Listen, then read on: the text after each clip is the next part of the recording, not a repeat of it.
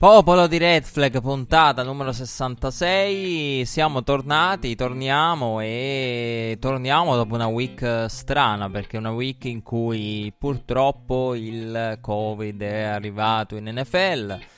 E qualcuno potrebbe dire paradossalmente per fortuna è arrivato solamente nella week 4 o comunque è arrivato marginalmente, però fatto sta che è arrivato con eh, la, il focolaio in casa Titans e tutto quello che ha comportato con eh, poi il rinvio della partita, lo spostamento del bye e lo spostamento della partita contro i Ravens e poi la positività di Cam Newton che eh, ci ha negato eh, la domenica con eh, i Chiefs eh, in, ca- in, casa contro i Patriots, i Patriots e Chiefs che giocheranno eh, tra poco rispetto a quando stiamo registrando noi in questo doppio Monday Night improvvisato. Il coronavirus è arrivato e la speranza, io l'ho detto dall'inizio della, della stagione di Red Flag, è che possa, diciamo, tenere il più possibile la stagione così. Eh, ora, personalmente, non so quanto l'NFL sia al sicuro, non so quanto l'NFL sia, mh, possa dormire sonni tranquilli per come sta gestendo tutto. Perché eh, il discorso è che finché si tratta no, di una partita, sposti il bye, sposti la partita dei Ravens, ok, scali di una week e tutto si sistema con il bye. Però il fatto è quando non hai più questa possibilità, quando cominciano a diventare tante partite, una squadra che magari si trova in più circostanze in una situazione di emergenza, cosa fai? E questa è una domanda alla quale sinceramente spero che di non avere mai risposta, perché spero che non ci sia bisogno di arrivare a tutto questo con le polemiche che comporta perché io in settimana ho sentito diverse interviste, ho letto, sentito e, e visto eh, tante cose interessanti sull'argomento e, mm, da parte de, de, dei medici che, che, lavorano per l'NFL, eh, sì, i protocolli, la sicurezza ehm, che loro cercano di garantire con i test, con quello che può comportare, perché c'è stato anche no, uh, Barton, il fullback dei Sens, falso positivo, con i Sens svegliati nella notte per i test, quindi eh, diciamo ci sono state diverse circostanze eh, in questa settimana e il fatto è quando no, il Cam Newton è la prima star ad essere positiva durante la stagione, ma se arriveranno i quota perché il discorso è uno sente il discorso da parte de- de- dell'NFL, da parte dei medici e dice vabbè eh, è gestibile, è spostabile ed è organizzabile. Sì, per ora. Il, poi però la, l'equilibrio, no? la, la, l'equilibrio competitivo, l'evitare che ci siano vantaggi, una competizione diciamo non equa tra le diverse squadre è un qualcosa che, che, dovrà essere affrontato. E non a caso l'NFL ha un comitato che decide eh, sulle partite e sulle situazioni esterno diverso dal competition committee proprio perché per dire nel competition committee c'è di mezzo un Tomlin per fare l'esempio che in questo caso con gli Steelers si è trovato si sarebbe trovato altrimenti coinvolto in una decisione che interessa la propria squadra però, eh, diciamo che questa è una settimana che ha un po' sconvolto noi, noi, noi, italiani, un po' meno sorpresi perché ha toccato la nostra Serie A, ha toccato anche l'NFL, quindi eh, si cominciano a vedere casi in cui tu dici per il momento è gestibile, per ora...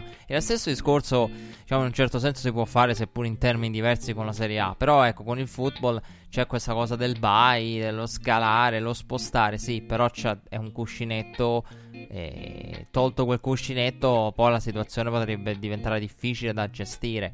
Non tanto difficile se sentiamo no, la componente medica, la componente organizzativa, eh, mentre molto più complessa da gestire se parliamo di. Ehm, condizioni nelle quali le squadre si trovano a scendere in campo e via discorrendo, perché tutto questo bisogna considerare secondo me delle cose importanti che è una stagione particolare, quindi sappiamo quello che ci aspetta e eh, aggiungo anche che eh, spostare il buy non è la stessa cosa. Questo sono stati sentiti i coach, i coach che hanno dimostrato nel tempo una capacità di adattamento eh, e lo hanno raccontato molti giornalisti, una capacità di adattamento alla tra virgolette nuova normalità, che è un termine che a me non piace più di tanto.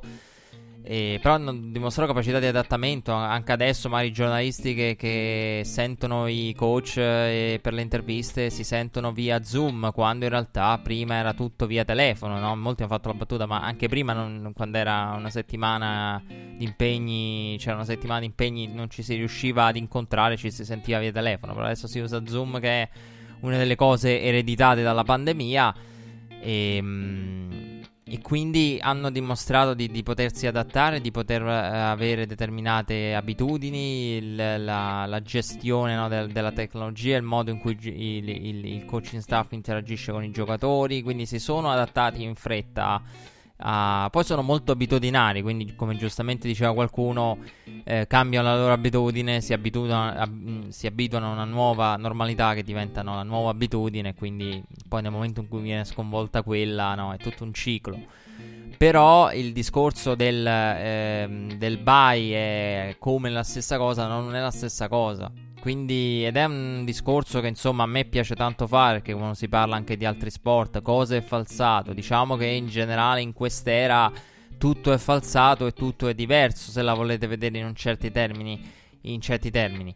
Eh, perché? Perché un bye week spostato, il bye week è comunque eh, un qualcosa in cui tu la gestisci in modo diverso. Perché il problema è se una squadra vede la, la propria partita spostata è chiaro che quella squadra si è preparata per un avversario, come è successo questa settimana, ha studiato quell'avversario, i giocatori non hanno riposato, è stata una settimana di allenamento, una settimana diciamo in preparazione no, del game day, de- della domenica con la partita, che è diverso dal bye che alcuni usano per ricaricare, non, per non parlare del fatto che un bye eh, messo in un momento della stagione in cui magari non lo vuoi, poi ne puoi risentire a livello fisico dopo con gli infortuni, quando magari avresti bisogno di un bye vero e di un riposo completo che qui non ti viene concesso perché è improvviso.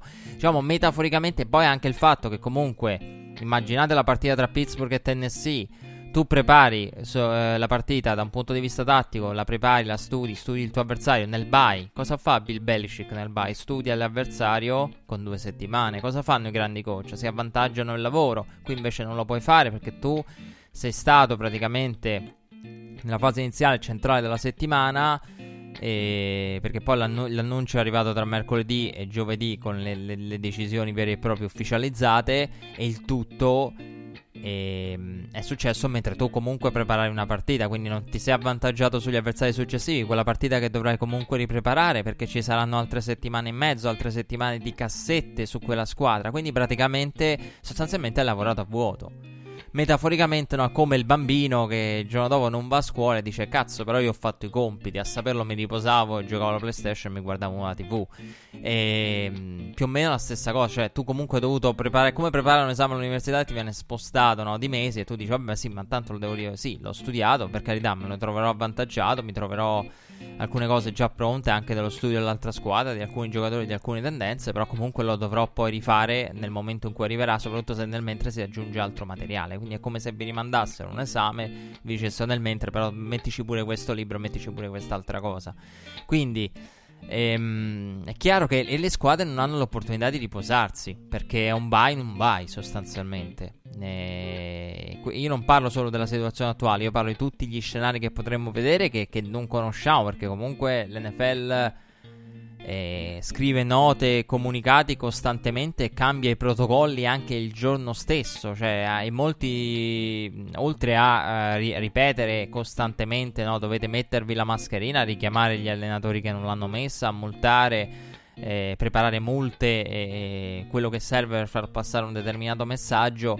Il discorso è anche, è anche eh, cambi no, i protocolli, aggiungi cose, dettagli che prima non c'erano, adesso le, le aggiungi no, i protocolli del giorno della partita all'ultimo momento, quindi no, anche la, la continua variazione. Però questo è il mondo per tutti, non solo per la NFL in questo momento.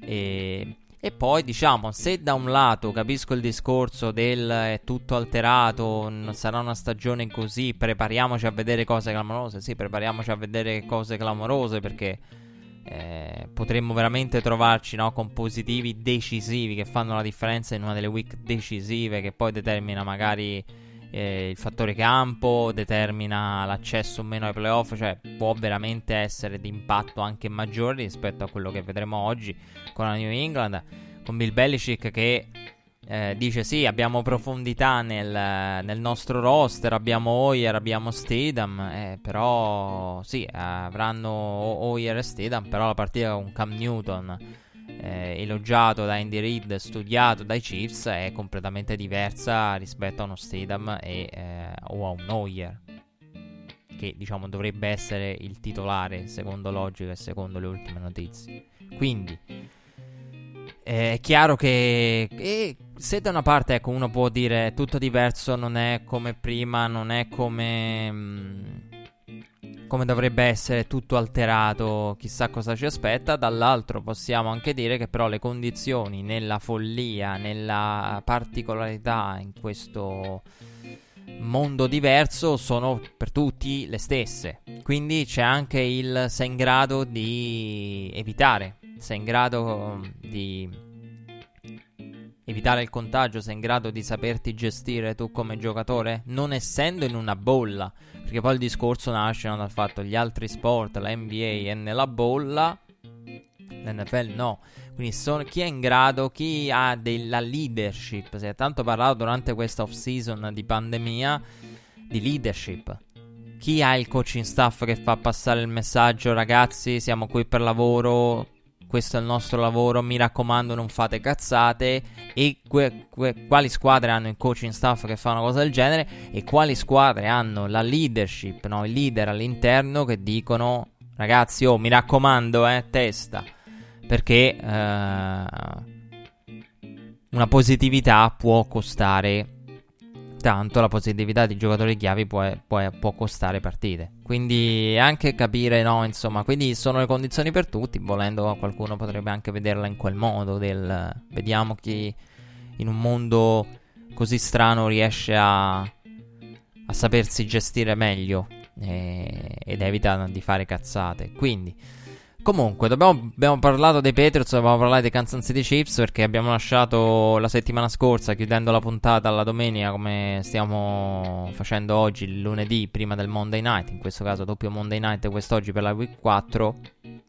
E eh, diciamo, vi avevo lasciato con il pronostico dei Chiefs eh, sconfitti dai Ravens perché mi aspettavo i Ravens e invece sono rimasto completamente sorpreso da Kansas City perché... Kansas City che è partita subito forte, curiosa eh, la scelta iniziata da parte di Baltimore dopo un lungo drive di calciare il field goal. Quindi l'idea del primo drive io ho detto andranno al quarto down perché contro i Chiefs sai che devi segnare tanto, invece no, lì Arba ha optato per il field goal, curiosa scelta. E poi Mahomes, autore di un grande drive, l'ha portata lui dentro con man coverage, legge la, la copertura uomo e la porta dentro lui. E, e, poi i Chiefs hanno fermato Lamar Jackson e Kansas City ha mostrato in quel momento la, la propria genialità offensiva con uh, il passaggio, no? shovel pass per Sherman, il fullback under end da sotto. Mahomes la passa e Eric Bienimi ha scherzato sul fatto del non l'avevamo proprio disegnata così quella giocata, però va bene uguale.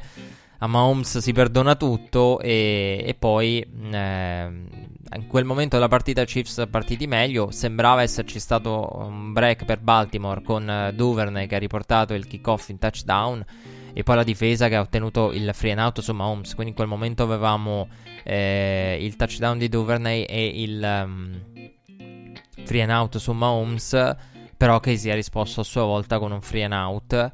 E, e, da lì l'altro grande lancio di Patrick Mahomes per Tyreek Hill per il touchdown con Kansas City veramente in serata di grazia a livello offensivo. E bravissimi Chiefs difensivamente però va elogiato il modo in cui hanno eh, contenuto Lamar Jackson perché lo hanno aggredito con la pass rush ma evitando di eh, andare oltre Lamar quindi di lasciare poi i buchi alle proprie spalle e lo hanno difeso veramente con ottimi angoli. Perché se guardavate la pass rush dei Chiefs, aggrediva la Mar, si avvicinava alla Mar, ma tenendo un angolo a distanza. Con, con ehm, quella distanza che ti permette no, di avere l'angolo giusto e di dire anche se sei più veloce ho l'angolo, la distanza da percorrere per andarti a incontrare in un punto e chiuderti.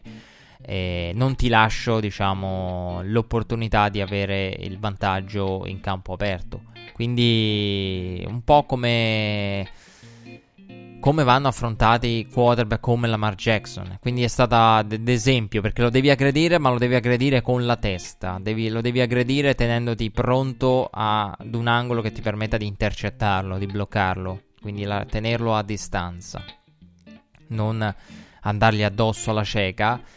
E Cosa che per esempio i Ravens non sono riusciti a fare, il contain, non sono riusciti a contenere Patrick Mahomes fuori dalla tasca. E, e Patrick Mahomes infatti poi ha colpito i, i Ravens con il, la giocata per Hardman in stile Madden, di, in stile Madden con Mahomes che praticamente indietreggiava, indietreggiava, indietreggiava per spararla profondo. Non mi viene altro modo di definirla se non in stile Madden dove uno va indietro per, per, procurarsi tempo e lì ci è riuscito. Tra l'altro una giocata molto simile l'ha fatta Justin Herbert e l'ha elogiata Bruce Arians nella partita contro i Buccaneers. Bruce Arians ha detto ho visto in quella giocata Herbert che va indietro boom, spara un missile e devi avere poi il braccio perché la distanza per correre indietro poi la devi compensare dopo con il tuo braccio, quindi comunque non scappi da... da, da, da... In ogni caso ti richiede un extra effort e ehm, Bruce Arians ha proprio elogiato una giocata simile fatta da Justin Herbert nel corso della partita contro i Buccaneers dei Chargers.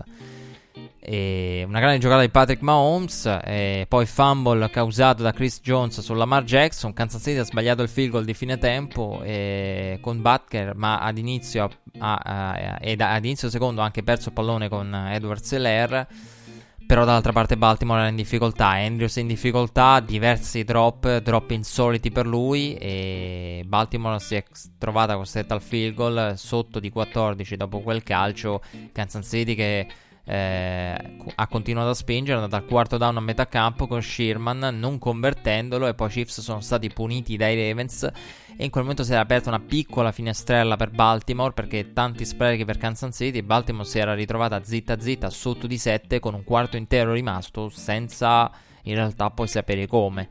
Però ecco, nonostante la, la partita in, in, bilico, Fisher è leggibile, trovato da Mahomes per il nuovo doppio vantaggio del più 14. Poi, insomma, partita veramente dominante da parte dei Kansas City Chiefs, un dominio storico e difensivamente bravi nel, nel quarto e 24 con eh, la, la pass rush dei Chiefs che come detto va a caccia di Lamar Jackson usando anche la testa e, e poi per la genialità di Kansas City no? il uh, passaggio da sotto l'underhanded throw per, per, um, per Sherman nel, nel, touchdown e poi il, um, cioè un fullback e, e un tackle a ricevere per i Chiefs. Cioè c'è anche questo. Eh, con tight end che corrono rotte di ricevitori, ricevitori che fanno i tight end, running back che corrono rotte da ricevitori, rotte da tight end, perché questo è un po' l'attacco dei Chiefs.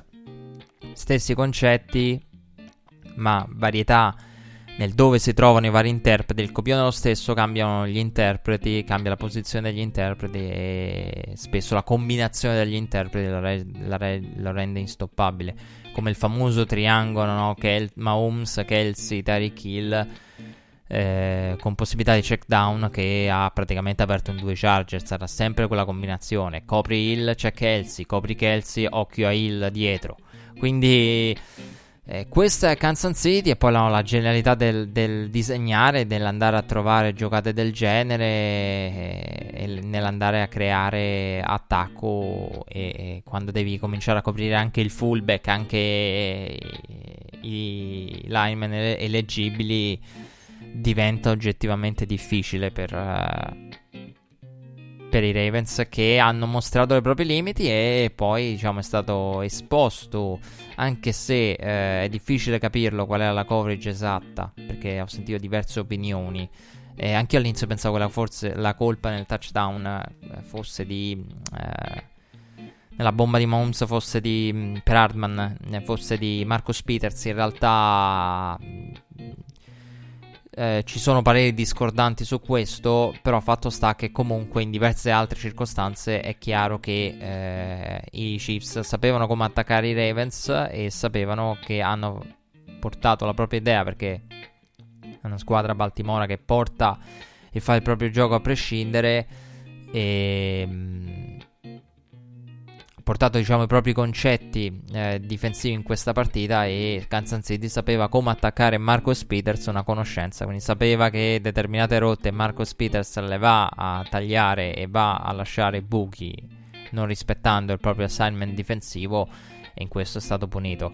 È stato dominante perché eh, è una di quelle partite in cui io non me la sento criticare più di tanto Lamar Jackson. Infatti mi è dispiaciuto che sia stata orientata tutta sulla ah, eccolo qua, Lamar, no? Che lo, lo stesso Lamar diciamo, ha alimentato la narrativa perché ha detto eh, i, i, Chiefs sono per me come, no, come la Kryptonite.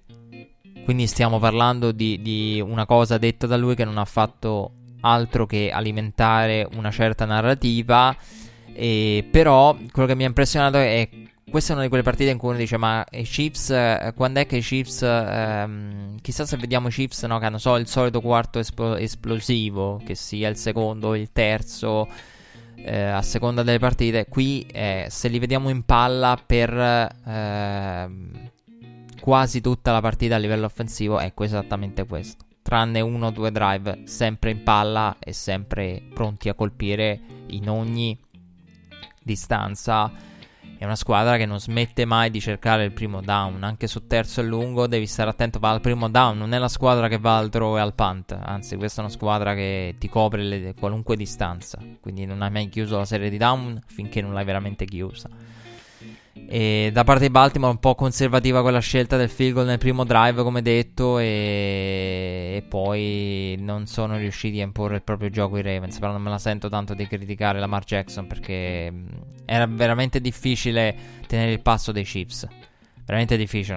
Una squadra in palla e una squadra che ha veramente tenuto un ritmo altissimo durante tutto l'arco della partita. E non mi aspettavo una prestazione del genere da parte dei Chiefs e non, non mi aspettavo un, un, un, exploit del genere, sono sincero. E anzi, pensavo che i Ravens avessero fatto quel passo in più. Invece è stata una sconfitta che li ha ridimensionati tanto, veramente tanto. E lancia Kansas City verso una situazione positiva.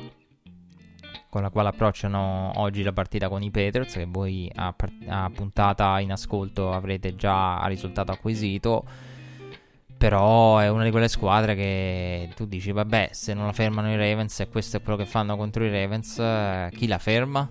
Questa Kansas City al momento ed è una bella domanda. Perché io avrei dato, io il mio pronostico per i Chiefs vincenti contro i Patriots, l'avrei detto anche con Cam Newton.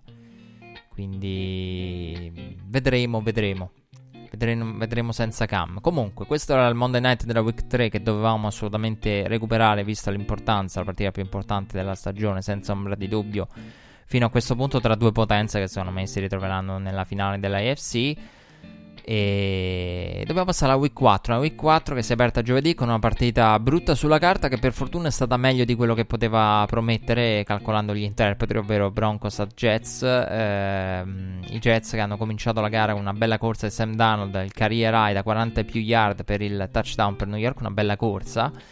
Un Sam, Do- Sam Donald molto mobile e tante penalità dall'una e dall'altra parte a tenere in vita i drive. E con poi eh, Jerry Judy che ha tolto la palla dalle mani di Desir per il touchdown dei Broncos, grande giocata, lì un po' pollo Pierre Desir senza ombra di dubbio, però sul drive, poi sul drive successivo di Denver però si è riscattato Pierre Desir eh, dopo il touchdown che si è fatto togliere dalle mani da Jerry Judy, si è riscattato con un grande intercetto, toe drag, intercetto regolare eh, che il review ha confermato. Eh, Ripien era partito bene, 9 su 11 alla fine del primo tempo con 140 yard, e autore anche di un bel lancio per Tim Patrick per il touchdown, un passaggio precisissimo. Eh, con la difesa che era lì e tra l'altro anche toccato poi eh, controllato da Tim Patrick per il eh, touchdown e poi è un po' si è sciolto Ripien letteralmente intercettato una seconda volta da Desir. Uno dei più bersagliati offensivamente da Denver bisogna dire perché Denver andava proprio a cercare eh, Pierre Desir in coverage e ha risposto presente una seconda volta e, e ha praticamente restituito il, con il pick 6 il touchdown concesso a Jerry Judy e poi Ripien nel pallone, intercettato addirittura una terza volta. E squadre che nel finale si sono scambiate field eh, Sam Darnold è stato poi tirato giù da Chubb su quarto down e poi eh, l'ha chiusa eh, Melvin Gordon. E una partita 37 a 28 una partita che, eh, allora, bisogna dire cosa c'è da dire su questa gara. è stata una partita strana. Perché è una di quelle partite in cui eh, tu la, la, la, vedi alla vigilia e io onestamente mi aspettavo in questa gara la, la vittoria dei, dei Jets. Guardi la prestazione di Ripien, efficiente all'inizio, nel pallone nella seconda parte. E... Però dall'altra parte New York veramente eh, in un momento di crisi totale. Eh, in un momento di crisi totale e dall'altra parte era una, un'opportunità per i Jets, no?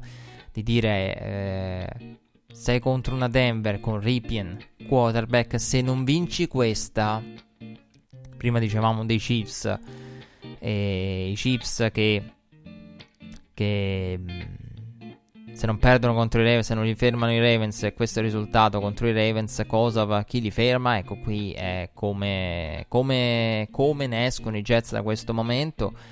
E Adam Gaze è sempre più a rischio. A questo punto, secondo me, è un, uh, un cadavere che cammina. Adam Gaze con la situazione disastrosa eh, per la città di New York, perché entrambe le squadre sono 0-4 e nonostante, mh, ripeto, i Broncos Ripiens sia sciolto nel secondo tempo, e, mh, nonostante questo, i Jets non sono riusciti a, a portare a casa questa partita e alla fine i Broncos l'hanno controllata e chiusa. Quindi mm, la domanda è: Sam Darnold ha fatto qualche giocata con le gambe, e quella di cui vi ho parlato all'inizio, eh, però oggettivamente è una prestazione che ti fa guardare a, a Sam Darnold eh, e ti fa riflettere. Perché è una prestazione che ha portato in casa New York e in casa Jets il discorso eh, cosa succede se, se, se, si ha la prima scelta assoluta. Perché Adam Gaze io lo vedo ormai condannato a non terminare la stagione. Però su Sam Darnold il discorso è, in un modo o nell'altro, è vero che eh, la situazione, ricevitori, i ricevitori non l'aiutano. Perché veramente mi ricordo diverse situazioni con eh, la separazione che non c'è. Però è anche vero che tu pensi Sam Darnold abbiamo investito tanto, se dovessimo avere la prima scelta assoluta, questo è il ragionamento che potrebbero fare i Jets, se dovessimo avere la prima scelta assoluta, cosa faremmo con uh, la prima scelta?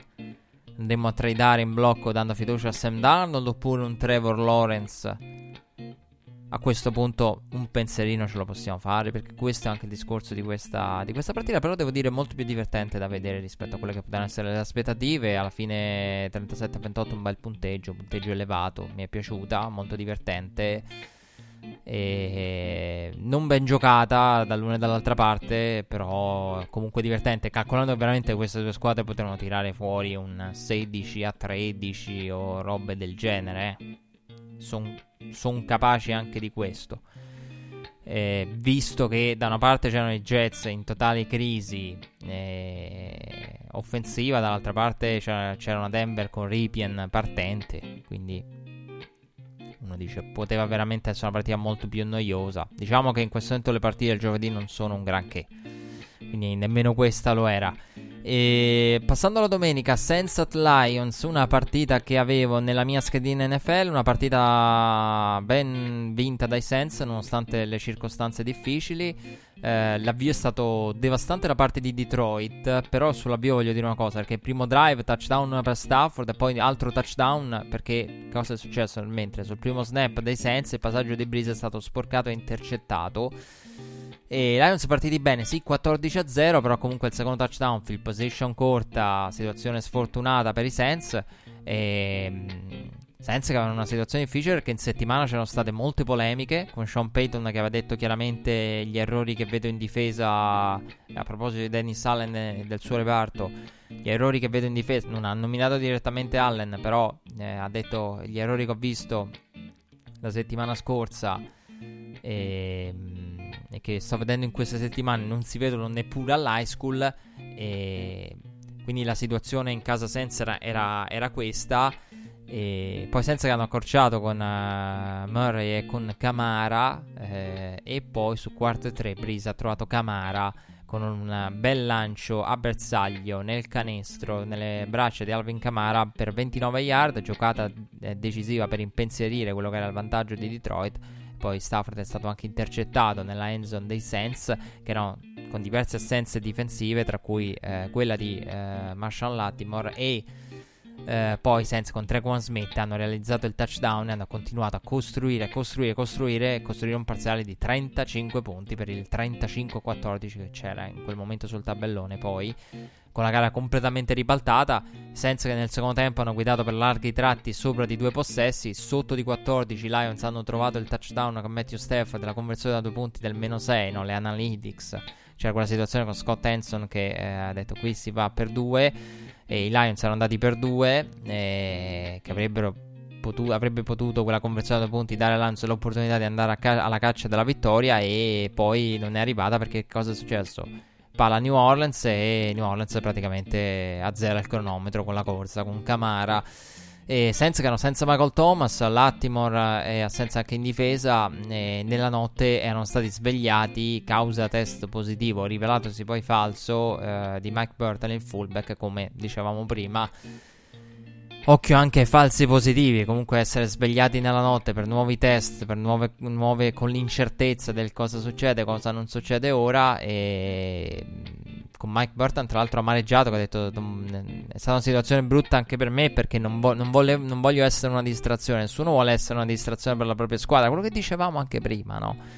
Della leadership di chi nessuno vuole essere quello che fa il casino, capito? Che ha fatto la cazzata o che è l'untore l'ontore dei propri compagni. E quindi non è stata semplice, la reazione arrivata da parte dei Sensi, una partita in cui veramente i Sensi ho, mh, ho, avuto modo di vederla in modo dettagliato, l'avevo anche nella mia schedina NFL, credo che tanti veterani del, del betting e dell'NFL l'abbiano messa, perché i Sens, questa è una di quelle partite in cui non puoi non mettere i Sens per l'accoppiamento perché comunque dici questa non la perdono, si riscattano perché comunque contro i Packers la settimana scorsa sì c'erano stati degli errori difensivi da high school come diceva Sean Payton però comunque l'attacco aveva girato a differenza della partita contro i Raiders che aveva esposto di più le difficoltà all'età di Drew Brees e quella contro i Buccaneers che era stata una partita non esaltante eh, offensivamente ma lì la difesa aveva fatto la propria parte. E ehm, quindi è una di que- quelle partite in cui so- la quota no, e lo spread, se giocate lo spread all'americana, diciamo, non all'italiana, quindi al, all'1-2, al testa a testa, se giocate lo spread o comunque giocate anche il testa a testa, in queste partite senza erano ben quotati per via del risultato della settimana scorsa in cui hanno fatto bene a livello offensivo. E tu dici cosa hanno i Lions per poterli fermare a livello difensivo? Niente. Infatti, senza hanno fatto quello che volevano letteralmente. E a un certo punto in telecronaca si scherzava sul fatto che fosse, eh, se fosse o meno un allenamento, perché veramente senza riusciva tutto. Cioè, dalla serie, qualche giocata proviamo adesso? Chi, chi, chi, chi è che non ha ancora ricevuto il pallone? Cioè, era veramente una cosa del genere. E un punteggio mai, mai, visto in questa partita che si aggiunge alle tante combinazioni della storia NFL. Simpaticissima questa statistica che, che, che ho letto oggi. E vabbè, parziale di 5 touchdown eh, a 0, 35-14 con il controparziale. E nel finale i Lions c'è stato quel brivido finale, però oggettivamente la partita è stata a senso unico con eh, Detroit che non ha fatto nulla per, eh, per fermare i Saints e un'altra partita che si aggiunge ai dubbi su Patricia, ai dubbi sui Lions e sul record per il quale no, tante teste erano cadute per molto meno. Comunque, Chargers at Buccaneers, abbiamo citato prima i Buccaneers, una, un'altra partita divertente, molto divertente, con il touchdown dei Bucks in apertura, la risposta di Justin Herbert è stata, stato un continuo botta e risposta, con poi il pick 6 ai danni di Tom Brady. Chargers che a un certo punto della partita hanno perso Eckler via infortunio ed era questionable. Eh, Justin Herbert con un grande ball placement per il 21 a 7 poi 24 a 7 da quel momento in poi dal 24 a 7 i Buccaneers si sono riorganizzati ed è iniziata una striscia di eh, possessi consecutivi per, con punti per i Bucks. E, mh, credo di totale di 4-5 possessi in cui touchdown con una sequenza di touchdown all'inizio e poi field comunque non 0 punti dopo per 5 possessi di fila e poi c'è stato il fumble su end-off per i Chargers e i Bucks che hanno capitalizzato con Brady per Mike Evans e poi Tampa si è riportata sotto con il passaggio di Brady per O.J. Howard infortunato al tendine poi però più avanti nella gara stagione finita per lui eh, per O.J. Howard eh, operato poi il sorpasso dei Buccaneers con Scotty Miller eh, il tutto mentre hanno beneficiato i, i, i, Bucks in quel momento anche di un field goal fallito da Budgley che aveva dato no, la risposta aveva dato la field position corta è stato molto criticato, molto criticata la gestione di, di, di, Anthony Lynn a livello offensivo e, e lì hanno beneficiato i Bucks di, del field goal sbagliato da Be- de, di Bucks, dei, del field goal sbagliato da Bagley e Herbert ha continuato a rispondere e, e a mostrare il proprio talento perché oggi diciamo uno dei titoli di questa week eh, 4 è eh, sì, Brady pick 6, si scherza e tutto quanto, un Brady vecchio stile con 5 touchdown passati e un intercetto pick 6, però dall'altra parte bisogna dire che la, la, partita per chi l'ha vista è stata molto divertente, è stato un botta e risposta con Justin Herbert che non ha per nulla sfigurato, non ha per nulla sfigurato ed è uno dei titoli, no? Del, del giorno è proprio senza dubbio questa week 4 Justin Herbert appare sempre di più come una scelta solida. E sentivo che eh, diceva scherzando, ma non scherzando tanto più di tanto, Mike Lombardi o, eh, oggi scriveva che eh, i Dolphins eh, farebbero bene ad aver ehm, è bene per i Dolphins che abbiano azzeccato tu a Toga Veloa perché comunque i Dolphins avevano l'opportunità di prendere Justin Herbert. In questo momento Justin Herbert appare come una scelta azzeccata e, e di tu ancora non sappiamo niente. Eh, però ne ha parlato molto bene Fitzpatrick. Bellissima intervista di Fitzpatrick del quale parlo, voglio parlare dopo quando sarà la volta dei Dolphins. E, e quindi ecco, eh, con Justin Herbert i Chargers hanno assunto insomma, un'altra dimensione a livello offensivo con un ceiling e diverso, come dicevamo settimane fa, e non hanno sfigurato. Quindi una partita che tu dici, vabbè, Brady, Buccaneers, che eh, vincono una partita che l'anno scorso non avrebbero vinto, perché Bruce Arians ha detto anche questo in conferenza stampa, ha detto proprio questa partita qua un anno scorso, la, la, lo scorso anno l'avremmo persa. Poi c'è un'altra partita che secondo me è un'altra squadra, i Giants, forse un anno fa l'avrebbe vinta, poi ci arriviamo. E quindi no, l'idea del qui si vede l'esperienza, qui si vede Brady, qui si vede il Brady che non perde le redini dell'attacco dallo svantaggio e che tiene il botte risposta. Però d'altra parte, ripeto, secondo me la grande notizia è Justin Herbert che tiene, tiene il botte risposta. Eh, non sfigura. E quindi sì, il discorso su Tua ci può stare perché Justin Herbert appare sempre di più come una scelta e poi lo stesso Bruce Arians, quello dicevamo prima, è elogiato, no? Fa giocate alla Mahomes questo qua. Questo è veramente bravo, l'ha detto Bruce Arians. che commenta tanto i giocatori degli altri, Bruce Arians. Si vede che ancora non gli hanno detto, guarda che alleni Bucks, eh, non sei più uno spettatore. Però è sempre stato così Bruce Arians, poi soprattutto da quando è diventato telecronista. Gli piace commentare no, in, anche i giocatori altrui. E poi lo, comunque lo dice uno che è un, un conoscitore e un, un, amante dei grandi quarterback. Quindi ha detto alla stoffa. Eh, Justin Herbert, Browns at Cowboys, mamma mia. Comunque Cowboys, allora, io voglio sembrare ripetitivo perché voglio andare al challenge per dire. Voglio andare al challenge per dire, se no qua sembriamo ripetitivi. Ogni volta i, allora, i, cow- i Cowboys non ve li dovete perdere mai. Mai. Cioè, i Cowboys sono una squadra che voi dovete settimanalmente isolare, andarvi a riprendere, non me ne frega niente. Le dovete, le, sono la squadra che se tu cerchi una partita divertente, so che vedremo i Cowboys. I Cowboys, ragazzi, i Cowboys. Fidatevi di uno che eh, se le guarda tutte. I Cowboys sono in assoluto nel male, però, visto il record, eh, che sono a tutti gli effetti 1-3 ma con un onside kick di distanza da uno 0-4 un 1-3 che sta di 0-4 però.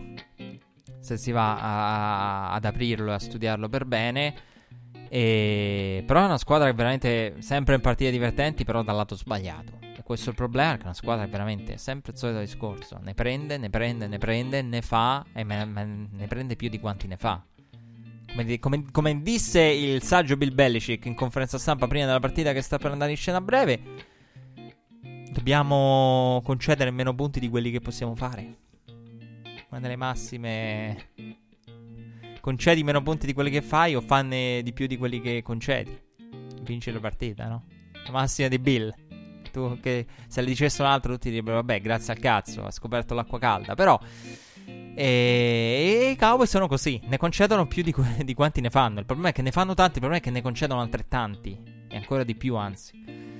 E una grande partita con Odell subito a colpire i Cowboys, una delle sue prede preferite. Odell contro i Cowboys ormai è una garanzia, non delude mai, anche con la maglia dei Browns. Eh, sul passaggio, trick play, Jervis Landry, mamma mia che bel passaggio. Jervis Landry, due passi, boom, bomba nella parte sinistra della endzone per Odell.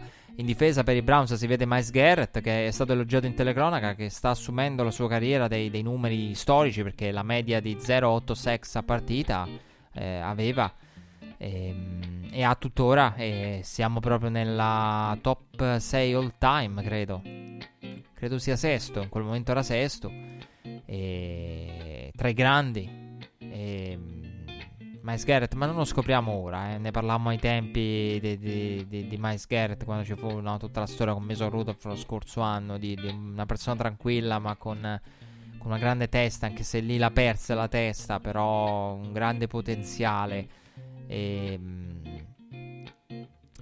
Cowboys che, che, hanno risposto, hanno colpito con la sim route di CD Lamb tutto solo, busted coverage in quell'occasione, il CD Lamb tutto solo, non, quasi non ci credeva nemmeno lui per quanto era libero.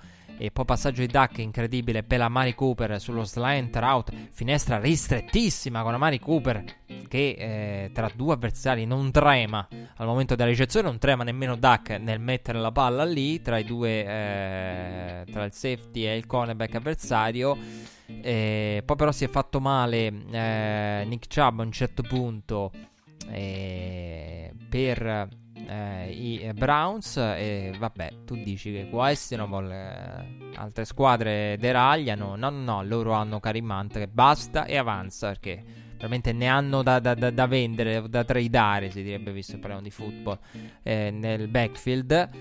E situazione sfortunata quella di Chapa era in pass protection, la gamba gli era rimasta sotto per chi non l'avesse vista, molto sfortunata. E non ho particolari aggiornamenti però su di lui, questo durante la partita con Carimante che ha preso poi le redini delle portate e non mi pare che Chubb sia rientrato eh, alla fine. Eh, bravi i Browns con, con eh, il gameplay di Stefanski, con Baker in movimento, molto più in movimento rispetto al passato, con Baker eh, fuori dalla tasca. E non è l'unico che, che, ha avuto un gameplay così, perché poi anche Carson Wentz con gli Eagles. E touchdown del pareggio per Odell via play action.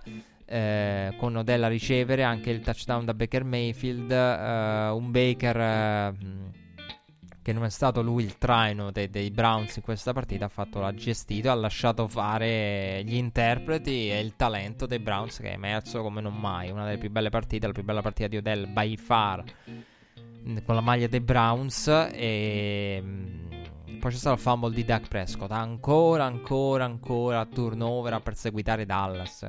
E lì punita nuovamente da Baker Mayfield per Odell e poi per Austin Hooper. E Cleveland in controllo. E Dallas, che a 10 minuti scarsi dalla fine del primo tempo, aveva già concesso 21 punti Brown, ai Browns. Altro fumble, questa volta di Zeke. Perché oltre al fumble di Duck c'è anche il fumble di Zeke. Come questa è la partita. Questa è la partita contro i Falcons in cui però non c'è il miracolo. Accentuata, ingigantita, no? La versione brutta per i Cowboys della partita contro i Falcons. E con fumble di Zeke, fumble di Duck, turnover. Primo tempo Dallas che veramente ricordava quello contro Atlanta. E Cleveland con il field goal primo tempo. Fine primo tempo tocca quota 31 all'intervallo. Di cui 24 punti tutti nel secondo quarto. 24 punti nel secondo quarto. E poi, secondo tempo con Dallas da 24 punti a sua volta nell'ultimo quarto. Perché con 24 punti in un quarto deve rispondere con 24 in un quarto. Conversione da due punti che li riporta sotto di 3. Dallas che crede nel miracolo. In un miracolo, in un'Atlanta, eh, partita da Dallas contro Atlanta eh, in versione 2.0, invece non succede perché Odella chiude con il reverse e touchdown esplosivo su corsa. Eh, era ora che si vedesse questo Odell con la maglia dei Browns, che si rivedesse questo Odell in generale. Cleveland ha veramente mostrato un grande play calling, un solido, una solida difesa, un solido Miles Garrett soprattutto. E dall'altra parte deve riflettere Dallas, deve riflettere Dallas perché secondo me McCarthy deve veramente a questo punto prendere in considerazione diverse ipotesi. E il problema è, è, capire dove iniziano i problemi, cioè dove finiscono le scuse, dove iniziano i problemi e eventualmente le soluzioni. Perché tu dici le scuse, sì, la difesa di Mike Nolan, una difesa complicata, un sistema complicato, sì, ma qui non sembra proprio ingranare. Cioè la difesa di Dallas, ragazzi, è una cosa imbarazzante. Anche a livello schematico. Poi vabbè, la mancanza di talento è... c'è. La mancanza di talento c'è. Però, quindi l'idea del... E nell'ambiente Dallas si parla di un, di un McCarthy che deve considerare Mike Nolan ed eventualmente eh, pensare anche a un cambio di coordinator e usarlo come capro espiatorio per salvarsi da, dall'ira e dalle ire di, di Jerry Jones che, che ha criticato Duck. Ha criticato Duck perché Jerry Jones settimana alle radio di Dallas ha criticato Duck. Perché gli hanno chiesto a Jerry, ma eh, poi eh, immaginate che l'ambiente Dallas è particolare per i soliti motivi di cui parliamo da anni. Voi immaginate che questi non vedono l'ora di parlare con Jerry Jones, lui non vede l'ora di parlare. Non vede l'ora di parlare. Gli hanno chiesto e lui ha detto, eh però Mahomes... Eh, Romo, Romo era come Mahomes. Bah. Poi ha visto la partita contro i Chiefs, ha detto, eh, però certe giocate. Eh, poche parole a dire, quello che abbiamo visto da Mahomes eh, Monday Night contro i Ravens, Duck non è in grado di farlo. E durante la partita scherzavano i telecronisti su Duck che mette nel video, la gente di Duck mette nel video il passaggio per la Mari Cooper nello slant nelle finestre ristrette. Eh, sì, però.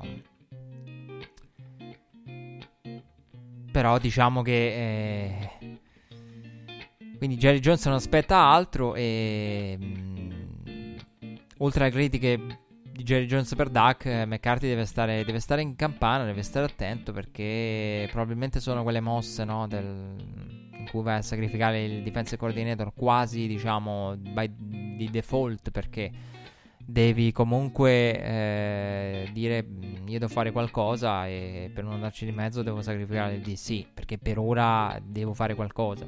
Eh, tutto questo mentre viene vanificato l'attacco una, con un Duck che ha un passo che numerico, numericamente è chiaro, dallo svantaggio è quindi lanciando, lanciando, lanciando e basta. Però al momento Duck verrebbe proiettato sulle 6.000 yard passate. E però la squadra è un onside kick di distanza dall'essere 0-4. Perché il discorso è questo. La situazione in casa Dallas è, è terrificante, ma è terrificante anche la division. con i Giants e gli Eagles. Eh, cioè, veramente una, una, situazione assurda. Assurda, in cui Washington ha avuto prima del Sunday night il vantaggio. Cioè, perché ha vinto no, il tie break la sfida divisionale contro gli Eagles. A un certo punto è stata Washington avanti. E rendiamoci conto. E poi con la vittoria degli Eagles, in caso di sconfitta degli Eagles contro i Niners, sarebbero stati avanti i Redskins. Eh sì, i Redskins. Eh, regia, eh, non ci siamo. Il Washington Football Team, vabbè, capiterà come capita Oakland Raiders. Io l'ho detto, è tutto l'anno. Ormai, ormai la, manco la regia mi richiama più. E, cioè, avremmo avuto un, un Washington Football Team avanti e. Eh, Invece no, vittoria degli Eagles, poi gli Eagles hanno, avendo un pareggio, diciamo, hanno una sconfitta in meno. Quindi la differenza è sostanzialmente quella. Però rendiamoci conto di che razza di division è la NFC East. E quindi Dallas deve fare qualcosa e invece, se la, la, East, la, NFC East è quella che è, la West è, ha una delle potenze, diciamo, delle squadre che sono apparse meglio in questo avvio di stagione, ovvero Seattle in tras- impegnata in trasferta contro i Dolphins, eh, con Fitzpatrick intercettato all'inizio, eh, dopo un pallone sporcato, big play di Russell Wilson per chi se non per Metcalf, preparare il touchdown su corsa di Carson eh, e poi Seattle che eh, partita abbastanza bloccata. Seattle che sul finire di primo tempo ha optato per l'aggressività, però non ripagata sul quarto e tre. Eh, però poi i Dolphins si sono parzialmente suicidati perché busted coverage per i Dolphins con 10 secondi rimasti sul cronometro che ha dato l'opportunità ai Seahawks di arrivare al down and goal eh, con lo spike e poi di convertirlo in 7 punti con Russell Wilson un missile touchdown per, i, per Homer e per i Seahawks. Uh, Wilson che poi nel secondo tempo, all'inizio del secondo tempo, è stato intercettato nella endzone sprecando un possesso. E Dolphins che però hanno calciato solo, solo, solo field goal. 5 field goal per 15 punti totali. Tra l'altro field goal anche da distanze corte, quindi possessi sprecati. Eh, o non massimizzati e Seattle ha riallungato con David Moore, uno dei migliori della partita per Seattle. Eh, abbiamo visto McAlf, l'abbiamo detto, e Carson era uscito a un certo punto della partita, poi è comparso alla fine per chiudere anche lui. Nuovamente Metcalf e Carson a chiuderla. Eh, ad allungare ulteriormente con eh, Seahawks in controllo e poi brivido finale, tra virgolette brivido con il touchdown di Fitzpatrick nel mezzo e poi review dal primo down. Eh, Fitzpatrick mentre era stato intercettato per il secondo intercetto, brivido finale no? con il touchdown Fitzpatrick, però poi Seattle review eh, e la chiude con il primo down conquistato senza ridare palla ai Dolphins. E con quella situazione che erano, erano, i Dolphins ad inseguire i Seahawks e, e i, mm, i, Lions. Io avevo entrambi nella mia schedina NFL. Avevo sia i Seahawks che i Lions e che i Sens inseguiti rispettivamente da Dolphins e Lions nello stesso frangente. E, um, una vittoria per Seattle meno convincente in questo avvio per i Seahawks, però sicuramente importante. Una partita controllata, un po' bloccata, però ci può stare, insomma. E Seattle che appare veramente solida, con problemi e situazioni difensive da rivedere, però è veramente un attacco che è piacevole da guardare, senza ombra di dubbio. E dall'altra parte, insomma, Miami vedremo. Fitzpatrick eh, fa le sue partite con alti e bassi. È molto bella l'intervista che ha rilasciato a Peter King in cui ha raccontato no, il suo mondo. Un Fitzpatrick che vive a Miami ma ha la famiglia a Tampa e di come ehm, Dirk Cutter gli abbia ridato una, una seconda vita ehm, a tutti gli effetti. Ehm, di come sia rinato eh, grazie a Tampa Bay, come sia sia riuscito a rilanciarsi quando aveva perso la voglia di giocare, di come la famiglia l'abbia appoggiato eh, nei, nei, vari trasferimenti con i figli, di come lo appoggi tuttora. Lui dice: No, devo, non devo vanificare i sacrifici della mia famiglia, che è comunque distante, anche se poi la domenica mi viene a vedere. E, ehm, famiglia che è rimasta a Tampa perché eh, dice i miei figli stanno crescendo quindi determinati spostamenti li voglio ridurre. E, sa il suo ruolo e, molto bella l'intervista perché veramente dimostra un Fitzpatrick che ama quello che fa che mm, ci mette il massimo consapevole dei propri limiti consapevole della di quello che è il suo ruolo. Il suo ruolo è preparare Tua Toga Velo. Ha detto sarò il, la prima cheerleader di Tua quando arriverà il suo momento. Quindi senza risentimento, senza io devo essere pronto. Poi insomma so, so benissimo qual è il mio ruolo. Quindi una bella intervista per Fitzpatrick. Chissà quando arriverà quel momento per tua Toga Bailoa, visto che Justin Herbert e ehm, Joe Burrow stanno ben figurando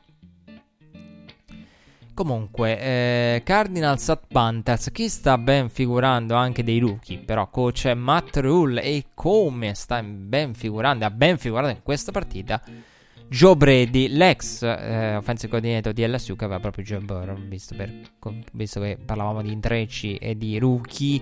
Eh, un avvio migliore da parte dei Panthers. Eh, dopo quarto down convertito dal boot di Bridgewater, raddoppio di Bridgewater via gambe, stile Kyler Murray con Bridgewater eh, che si avventura e trova la endzone avversaria alla fine della sua avventura. Eh, con Kyler Murray messo sotto pressione all'inizio dai Panthers, impreciso. Eh, Andy Sabella a un certo punto era libero con separazione per potenziale big play, però overthrow di Kyler Murray. Eh, Bridgewater poi è stato intercettato da Patrick Peterson e Cardinals che hanno trovato il touchdown del 7 a 14 per accolciare e fermare il parziale dei, dei Panthers. Eh, bello il drive che ha portato al touchdown di Bonafon. Eh, per i Panthers con un grande play calling da parte di Joe Brady, un drive metodico, uno dei più belli, uno dei miei drive preferiti della settimana, senza ombra di dubbio, quello del touchdown di Bonafon e poi eh, Kyler Murray 70, aveva 70 yard passate a metà terzo quarto e anche concesso un fumble. E poi Cardinals puniti dai Panthers, triplo vantaggio, tre possessi di vantaggio con Kyler Murray autore di una grande corsa con le gambe mm, che sicuramente avrete visto negli highlights. Touchdown per Christian Kirk. Eh, ad accorciare, però in controllo totale i Panthers. Una grande partita per Joe Brady e il suo attacco. Un grande Bridgewater. Questo è il vero Bridgewater. Questo è il vero Bridgewater. Non ha, non, ho detto quando. L'ho, l'ho, messo anche tra le note. Questo è il vero Bridgewater. Perché ho detto io lo devo dire in puntata. Perché l'ho criticato spesso Bridgewater. Non mi è mai piaciuto il Bridgewater esaltato. No? Vi ricordate senza Seahawks? Ora vi chiedo tanto perché. A volte la mia memoria delle partite, come l'anno scorso, quando leggevo le migliori partite, dico cazzo, io me le ricordo tutte che a vederle e ricordarle soprattutto, perché il problema non è solo vederle o seguirle, il problema è anche ricordarsele. Vi ricordate il Bridgewater, no, elogiato, i Sense in trasferta a Seattle, eh, con il dodicesimo uomo non tremano, Bridgewater, protagonista, no, quella fu una partita vinta dalla difesa, vinta da turnover, vinta dallo special team, dal situational football. E Bridgewater si prese troppi elogi secondo me, in quella striscia con i Senza, in quella partita lì. Mi è venuta in mente quella partita, è stata una delle, de, delle partite in cui ha avuto più elogi Bridgewater. Questo è il vero Bridgewater. Bridgewater che, che aggredisce, che, che, che, spinge di più rispetto a tante altre partite, meno game manager, che prende l'iniziativa, che, anche, che mostra anche la sua mobilità in modo determinante e decisivo. E poi veramente bellissimo il play calling da parte di Joe Brady. Joe Brady, io sono un amante di, di Matt Rule e Joe Brady, una grande coppia. Qui il, game, il play calling si è visto. Perché qui hanno Bridgewater in movimento, ha avuto tanti passaggi anche facili da gestire, letture facili. E diciamo che mi sono piaciuti molto diversi, diversi play calling ehm, in diverse circostanze. Mi è piaciuto quello che, come ha chiamato la partita Stefanski contro i Cowboys quindi la partita dei Browns e il gameplay di Stefanski eh, a Dallas mi è piaciuta molto. E, ehm, stavo vedendo un attimo la lista di partite e mi è piaciuto. E quindi se dovessi fare un ordine direi la partita chiamata da Joe Brady mi è piaciuta, sì, perché sto guardando anche le altre, sì. La partita chiamata da Joe Brady, sì, sì.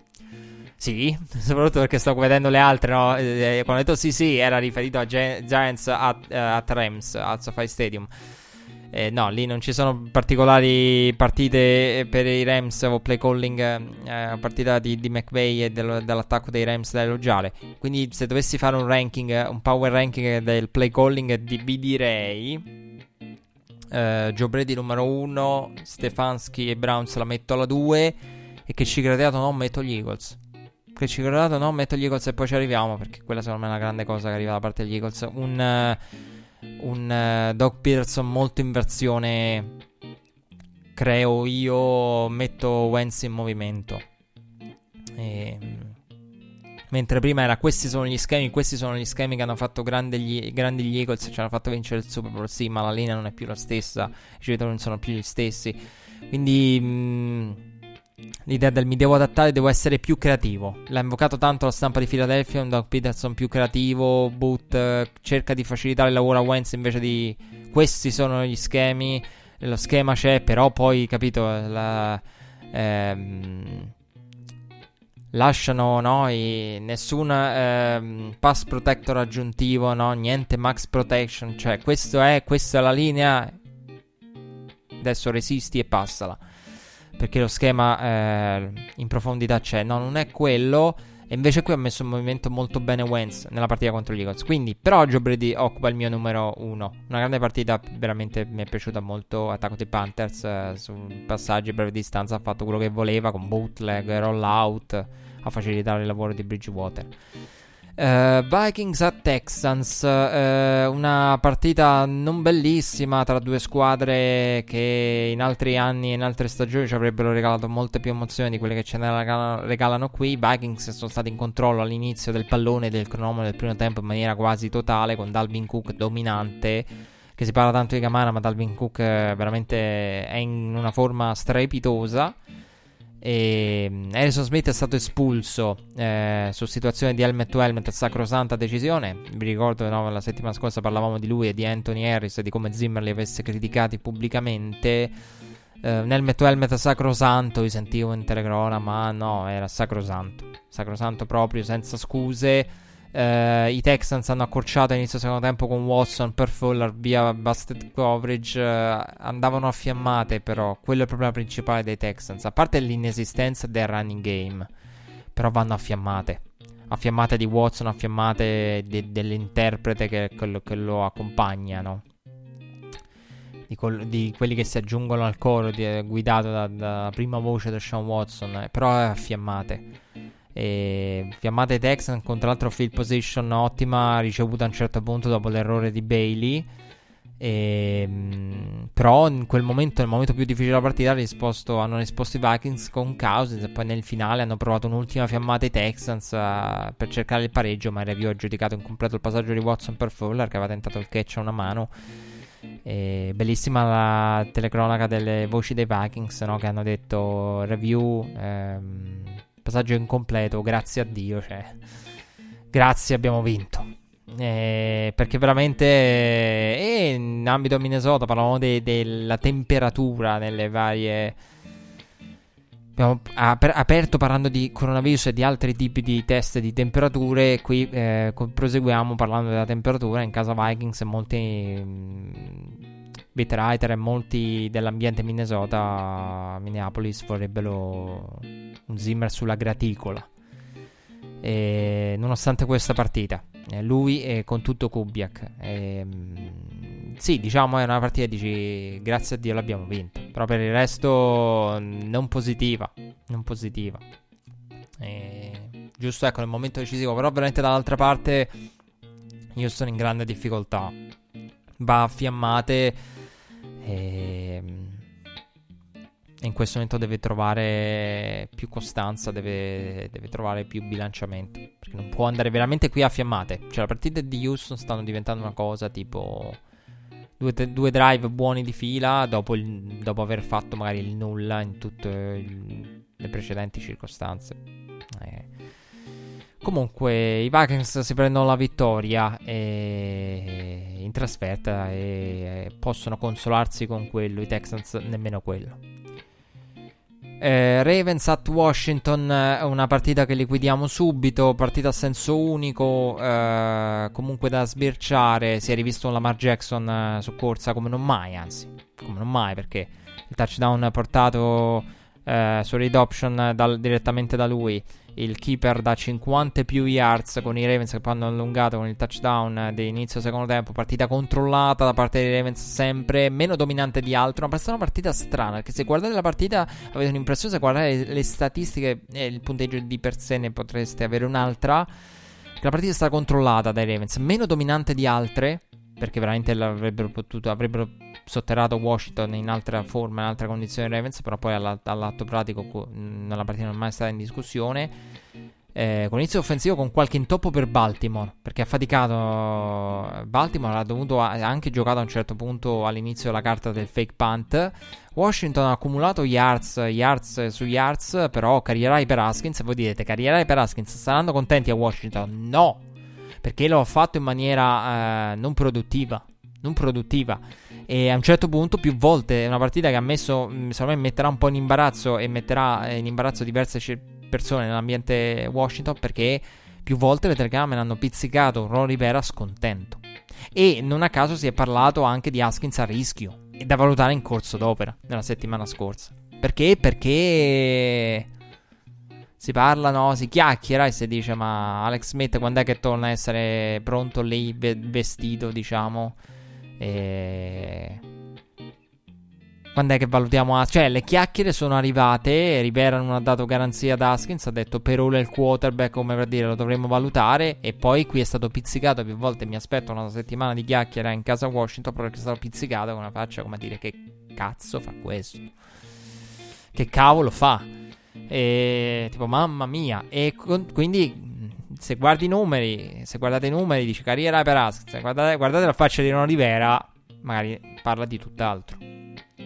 Jaguars at Bengals, beh, può essere invece. Dice tutt'altro invece la faccia di. Mm, di mm, Zach Taylor e del coach staff dei Bengals che Joe Burrow qui mostra, altro che se mostra, altra partita con eh, 300 più yard passate, eh, sta mettendo in fila una grande striscia storica d'inizio per Joe Burrow, muove bene le catene, pur sprecando un drive via intercetto nella Enzo, poi riscattandosi con il passaggio per Mixon.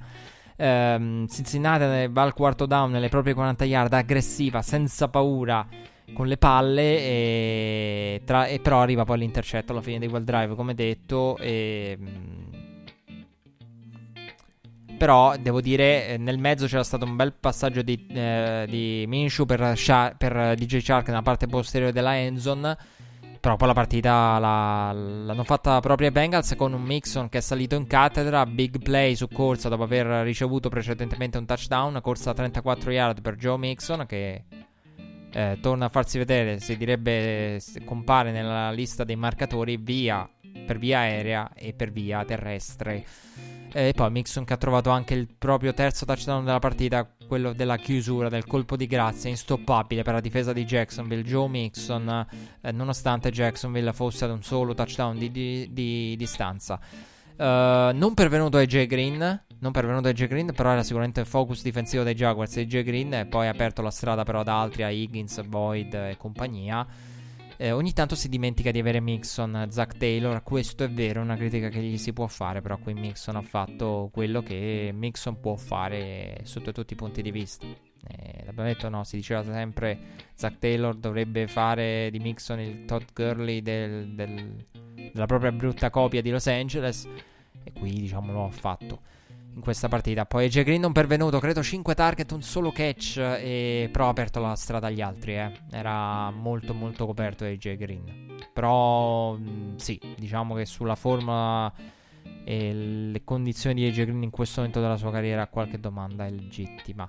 Mamma mia che brutta la partita tra Colts e Bears. Avevo anche questa, avevo i Colts. Mamma mia. Volevo, volevo strapparle la schedina, nonostante me la stesse chiudendo poi la vittoria di Indianapolis, per, per quanto è stata brutta questa partita, una delle più brutte dell'anno, è veramente brutta. E, ehm, secondo me va al di là del fatto che se vi piace la difesa, non so del discorso, tipo il Super Bowl dei Patriots contro se vi piace la difesa No, anche se vi piace la difesa, no. Non si riesce a guardare Chicago in attacco, indipendentemente dalla prestazione difensiva di Indianapolis e dai, dai numeri pazzeschi che ha difensivamente Indianapolis. Inizio dei Colts con Foles che viene fermato, punt sporcato, touchdown dopo la field position corta di Philip Rivers. Foles durante tutta la partita è stato impreciso, con i primi down mancati, perplessi, pessimo ball placement con gente che poteva ricevere, andare a conquistare il primo down, muovere catene, invece no, il passaggio era impreciso. È successo almeno in due o tre circostanze, le ricordo bene. E Colts che hanno sprecato tanto, troppo a ridosso della goal line ed è una cosa che devono due volte fermati su situazioni di down and goal in difficoltà nella red zone in Colts. E con eh, Graziati poi a un certo punto della circostanza perché Ron Smith intercetta Philip Rivers ma tocca chiaramente si vede anche da primo replay poi mandano il review ed è ancora più chiaro la parte bianca eh, tolto da review altro field goal però nonostante Philip River graziato in quella circostanza eh, Fulz eh, come detto è stato anche intercettato. Poi e Chicago ha trovato il touchdown con Allen Robinson a 1.36 dalla fine. Fino a quel momento però Chicago viveva 3 punti sul tabellone 3 punti in 40 no che sto dicendo 58 minuti di partita.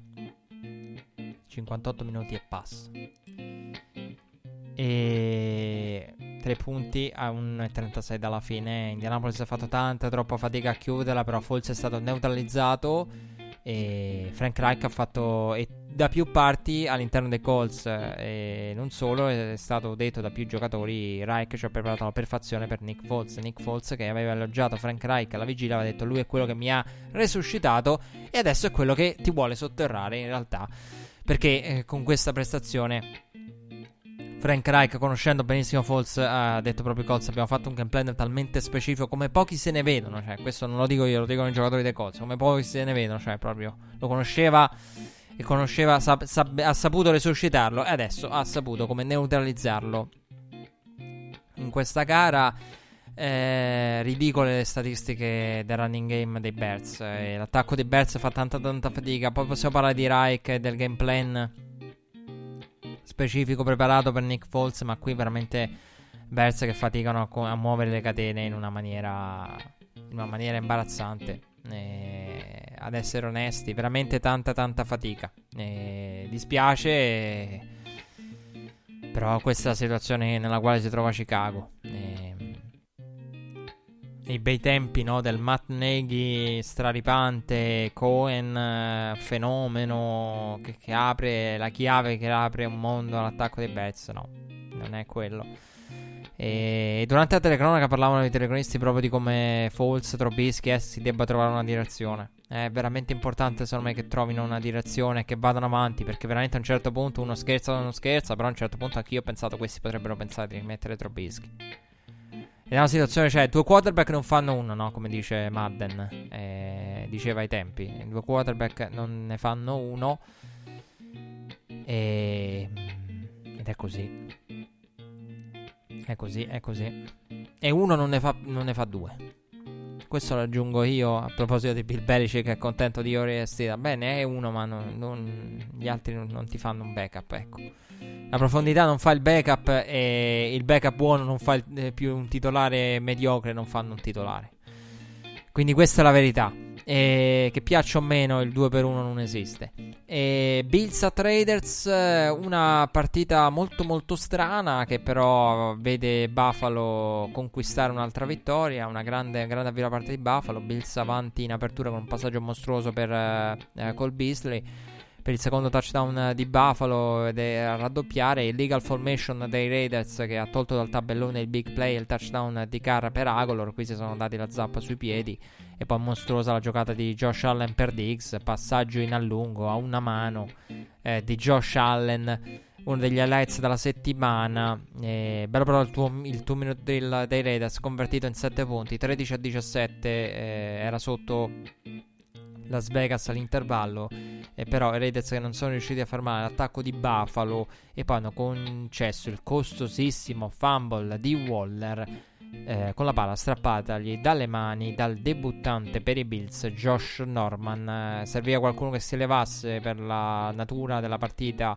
in particolare nel, nel matchup tra l'attacco dei Raiders e la difesa dei Bills. Josh Norman si è elevato con quella giocata in più e poi Singletary la chiusa dopo l'ennesimo passaggio di Allen per Diggs, mostruoso anche la giocata di, di Brown alla fine. Uh, Raiders che si sono sciolti pian piano, sciolti con il turnover on downs nel proprio territorio, sciolti con il, uh, l'altro fumble, quello di Carr, e poi Agolor ha messo a segno il touchdown.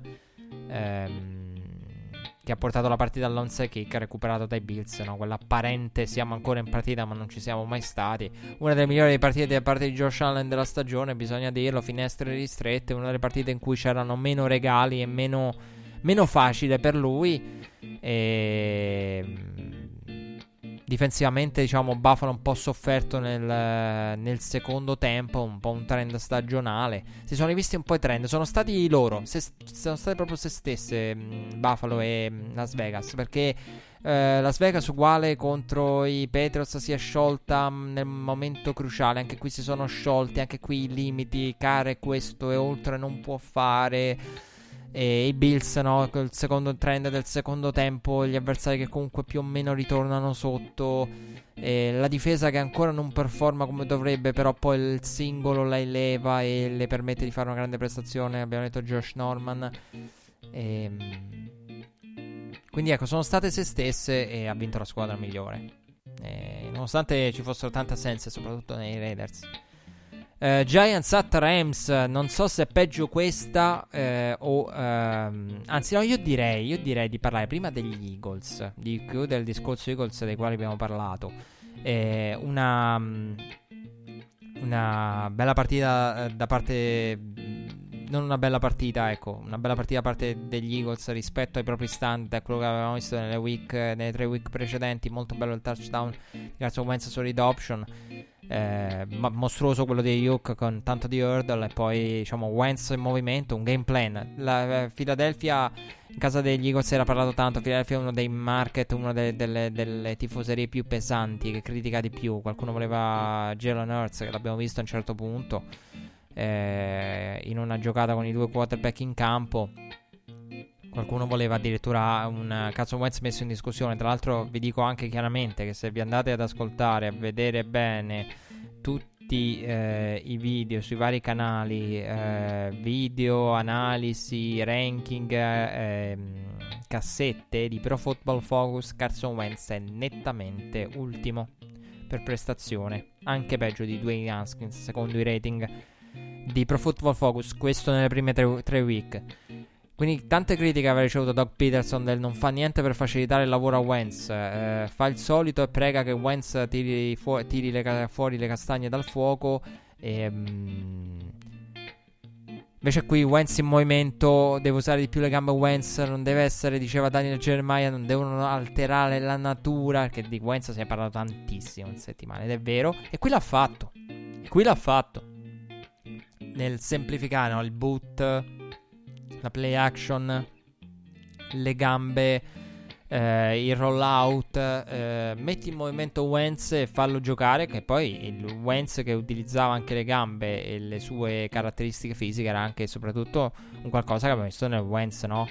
MVP eh, parziale. Quindi e d'altra parte i Niners uh, c'è il disegno del giocato, lo vedi, però il problema dei Niners secondo me in questa partita è, è la cosa è la, la, la, la, cosa che ti colpisce dei Niners è la, natura di 49ers e di San Francisco nel momento in cui hai le assenze. Cioè il Mullens, Kyle Shannon può elevare Mullens ma se entra nel pallone alla fine. E Mullens è entrato nel pallone alla fine, Shannon ha anche messo CJ Bettard a un certo punto per provare a smuovere un po' qualcosa. E purtroppo secondo me è questo, no? Quando tutto va bene, Shannon basta e avanza ed è, mm, può portare non cani e porci perché comunque ha confermato Mullens e negli anni avrebbe potuto anche optare per un backup diverso, cioè nel senso avrebbe potuto... Eh, scegliere diversamente. Quindi il fatto che l'abbia voluto confermare Mullens perché sa che evidentemente con lui riesce a lavorare bene per il sistema che ha. Però il discorso que- que- que- ti viene da pensare, no? se poi il Mo- di turno entra nel pallone, lì lo schema non basta più. E qui è entrato veramente nel pallone. Qui è entrato veramente nel pallone, che Shannon non sapeva più che fare, ha anche provato a sostituirlo. E con intercetti costosissimi, poi bruttissimi, i più brutti della settimana. senza ombra di dubbio. E, gli Eagles si prendono una vittoria, la NFC East è qualcosa di tanto brutto quanto surreale, però porterà una squadra ad avere un, una partita playoff in casa, che piaccia o meno. Devo parlare di Giants Rams. Voi direte, ma perché l'ha lasciata alla fine? Perché ci concediamo un finale di classe in stile Alfonso Signorini. Perché questa partita era tanto brutta quanto quella dei Colts a Soldier Field. Bloccata sul 19 in favore dei Rams fino al touchdown di Cooper Cup da 55 yard a meno di mezzo quarto dalla fine. La giocata più lunga fino a quel momento delle due squadre combinate era di 16 yard. Quindi potete immaginare. E poi diciamo angolo Alfonso Signorini a parte nel quale entreremo a breve una partita in cui secondo me forse è la prima volta io devo essere sincero con tutti voi che mi ascoltate che ascoltate Red Flag in particolare i tifosi dei Giants per me questa l'anno scorso l'avrebbero portata a casa cioè questa è la partita in cui il Daniel Jones il Danny Dimes dei finali dello scorso la portava a casa perché veramente l'opportunità ce l'ha avuta sia per talento per mancanza di talento non la porta a casa che per coaching non la porta a casa. Però questa secondo me è una di quelle partite che i Giants dello scorso anno avrebbero potuto veramente giocarsi fino in fondo qui non sono stati in grado. Però la partita è passata alla storia per altro. Meno male, no? Passata la storia eh, per le cronache, le cronache Alfonso Signorini, qua l'angolo di Alfonso Signorini, perché c'è stata la lista della Jalen Ramsey e eh, Golden Tate con Ramsey che ha placcato in una maniera brutale Tate. I due si sono poi incrociati a fine partita. Si aspettavano anche negli spogliatoi. Hanno raccontato i giocatori che hanno assistito a queste scene. Perché? Perché cosa ha fatto? Jalen Ramsey aveva lasciato la sorella di Golden Tate. Ha lasciato la sorella di Golden Tate incinta per mettersi con una ballerina. Qualcuno dice ballerina tra virgolette. E... Di Las Vegas. Eh quindi un Angelo Ramsey protagonista, Golden Tate, problemi di sorelle, problemi di cuore, problemi di, di, di, di vendette e problemi personali. E i telecronisti hanno scherzato su questo, si sono incrociati, la volevano risolvere in campo. E abbiamo avuto anche questo in questa settimana di NFL. E tra sorelle mollate incinta con le corna, fratelli che si vendicano Jalen Ramsey che, che me ne frega niente, pronto anche lui perché anche lui è stato attivo e eh, non è che... Quindi ecco, abbiamo visto anche, di, anche questo in questa stagione di NFL, in questa week di NFL. E sicuramente Jalen Ramsey e Golden Tate non sono per il distanziamento sociale, anzi, eh, in questa partita sembravano proprio venire meno, voler venire meno a determinati protocolli eh, sembravano più per l'incontrarsi eh, privatamente. E niente. Questo è stato, non c'è mancato niente in questa week 4 che sancisce il primo quarto di stagione della NFL, è andato relativamente pulito, mancano due partite, il pronostico ve l'ho fatto, i Chiefs, l'altra beh scontata, eh, Green Bay contro Atlanta, potete immaginarla voi. Vista la situazione difensiva di Atlanta, il vero Monday Night, ha fatto la battuta, che poi, cioè, L'angolo Alfonso Signorini, regia, ma vogliamo citare la battuta di Collinsworth ad Al Michael sul... Eh, alla fine Tony Romo fa il Monday Night. Che Tony Romo, la famosa mega offerta di ESPN per portare via Tony Romo da CBS, vogliono dare il Monday Night. Anche Al Michael un altro nella battaglia per il Monday Night. Quindi cioè, qui si lanciano frecciatine tra telecronisti, gente che, che si pista per uh, sorelle mollate. Veramente qui c'è di tutto, non è mancato niente a questa settimana. Sarebbe stato meglio se a mancare fossero stati test positivi, però uno di quelli secondo me sancisce la vittoria dei Chiefs che avrei dato lo stesso. Quindi dico Chiefs e, Packers abbastanza tranquilli come vincitori delle due rispettive partite. Monday Night più Monday Night tra virgolette aggiunto un quarto di stagione andato. Speriamo che la situazione rimanga questa. Io l'ho detto, la speranza di Red Flag accompagnare la stagione. Noi ci saremo, cercheremo di fare il possibile, però speriamo che la situazione non diventi ingestibile per noi, per tutti quelli che guardano, che non diventi veramente una cosa clamorosa. Perché in questo momento nessuno può escludere niente, nessuno sa. Che dire, grazie per essere stati con noi. Appuntamento alla prossima puntata. Sperando che la prossima week vada pulita. E speriamo. Ciao a tutti, alla prossima.